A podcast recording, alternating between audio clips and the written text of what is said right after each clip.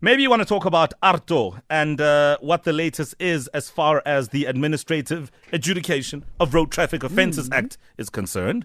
We know it's been signed into law. A couple of things need to be sorted out. Yep. But how will it ultimately affect you and I as motorists? Howard Dembovsky from the Justice Project South Africa joins us on the line this morning.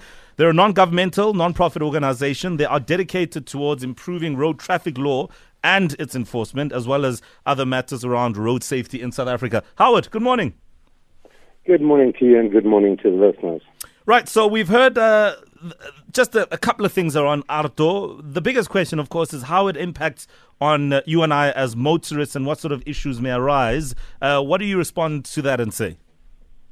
Well, um, firstly, um, the Transport Minister's typification of uh, ARTA Act as business unusual is probably the most honest thing that, that, that's come out of the, the government regarding the ARTA Act uh, since this uh, started getting discussed. Uh, it is indeed business unusual. What it does is it disposes of every constitutional right that any accused person has.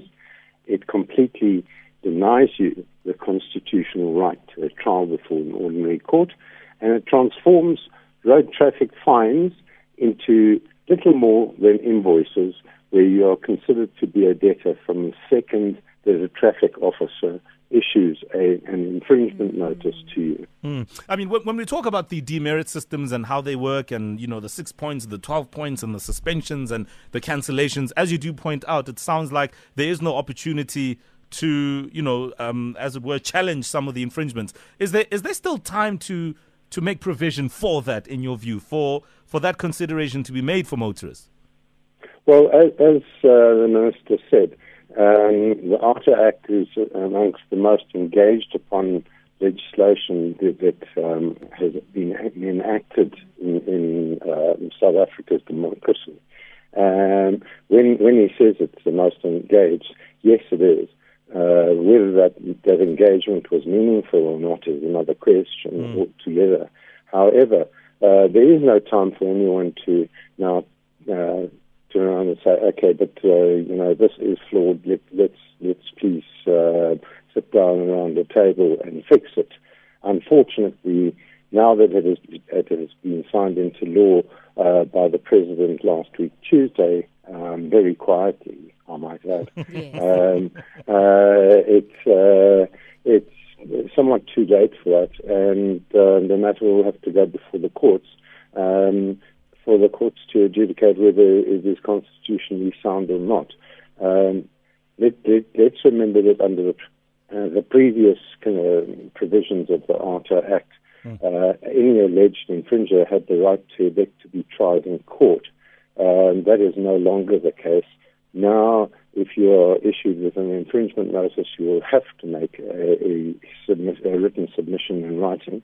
Um, and if uh, you're not satisfied with the outcome of that, you will have to approach a tribunal of nine persons, which is intended to take care of 12 million driving license holders and 12 million motor vehicles. Mm. Um, and uh, if you're still not happy with the uh, outcome that comes from that tribunal, you will have to, within 30 days, approach the magistrate's court for the matter to be reviewed. Now, all of these processes are expensive, mm. um, and um, it, it, would appear that the hope is people will just find it too administratively burdensome and too expensive to bother to challenge it and will just simply capitulate, pay their traffic fines, whether they're guilty or not, mm.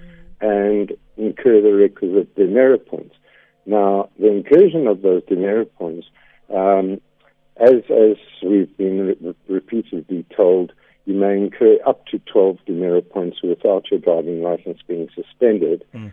And the, on the 13th and subsequent points, um, your driving license will be suspended for a period of three months for every point over 12 demerit points.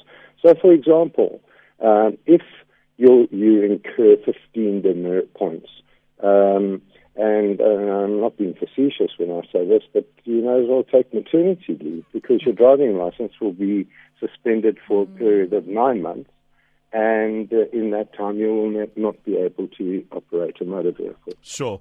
Howard, I mean, it, it is concerning. And again, it's not to say that we don't want to have people driving better on our roads. Absolutely. But is this the best idea? Is the question that I have. But anyway, uh, we appreciate Howard uh, Dembovsky's time from the Justice Project South Africa, just uh, weighing in on that one. Phone line traffic is on. You can call us right now. What are your thoughts on everything that's been going on, and perhaps more that you want to share with us? 089 110 3377.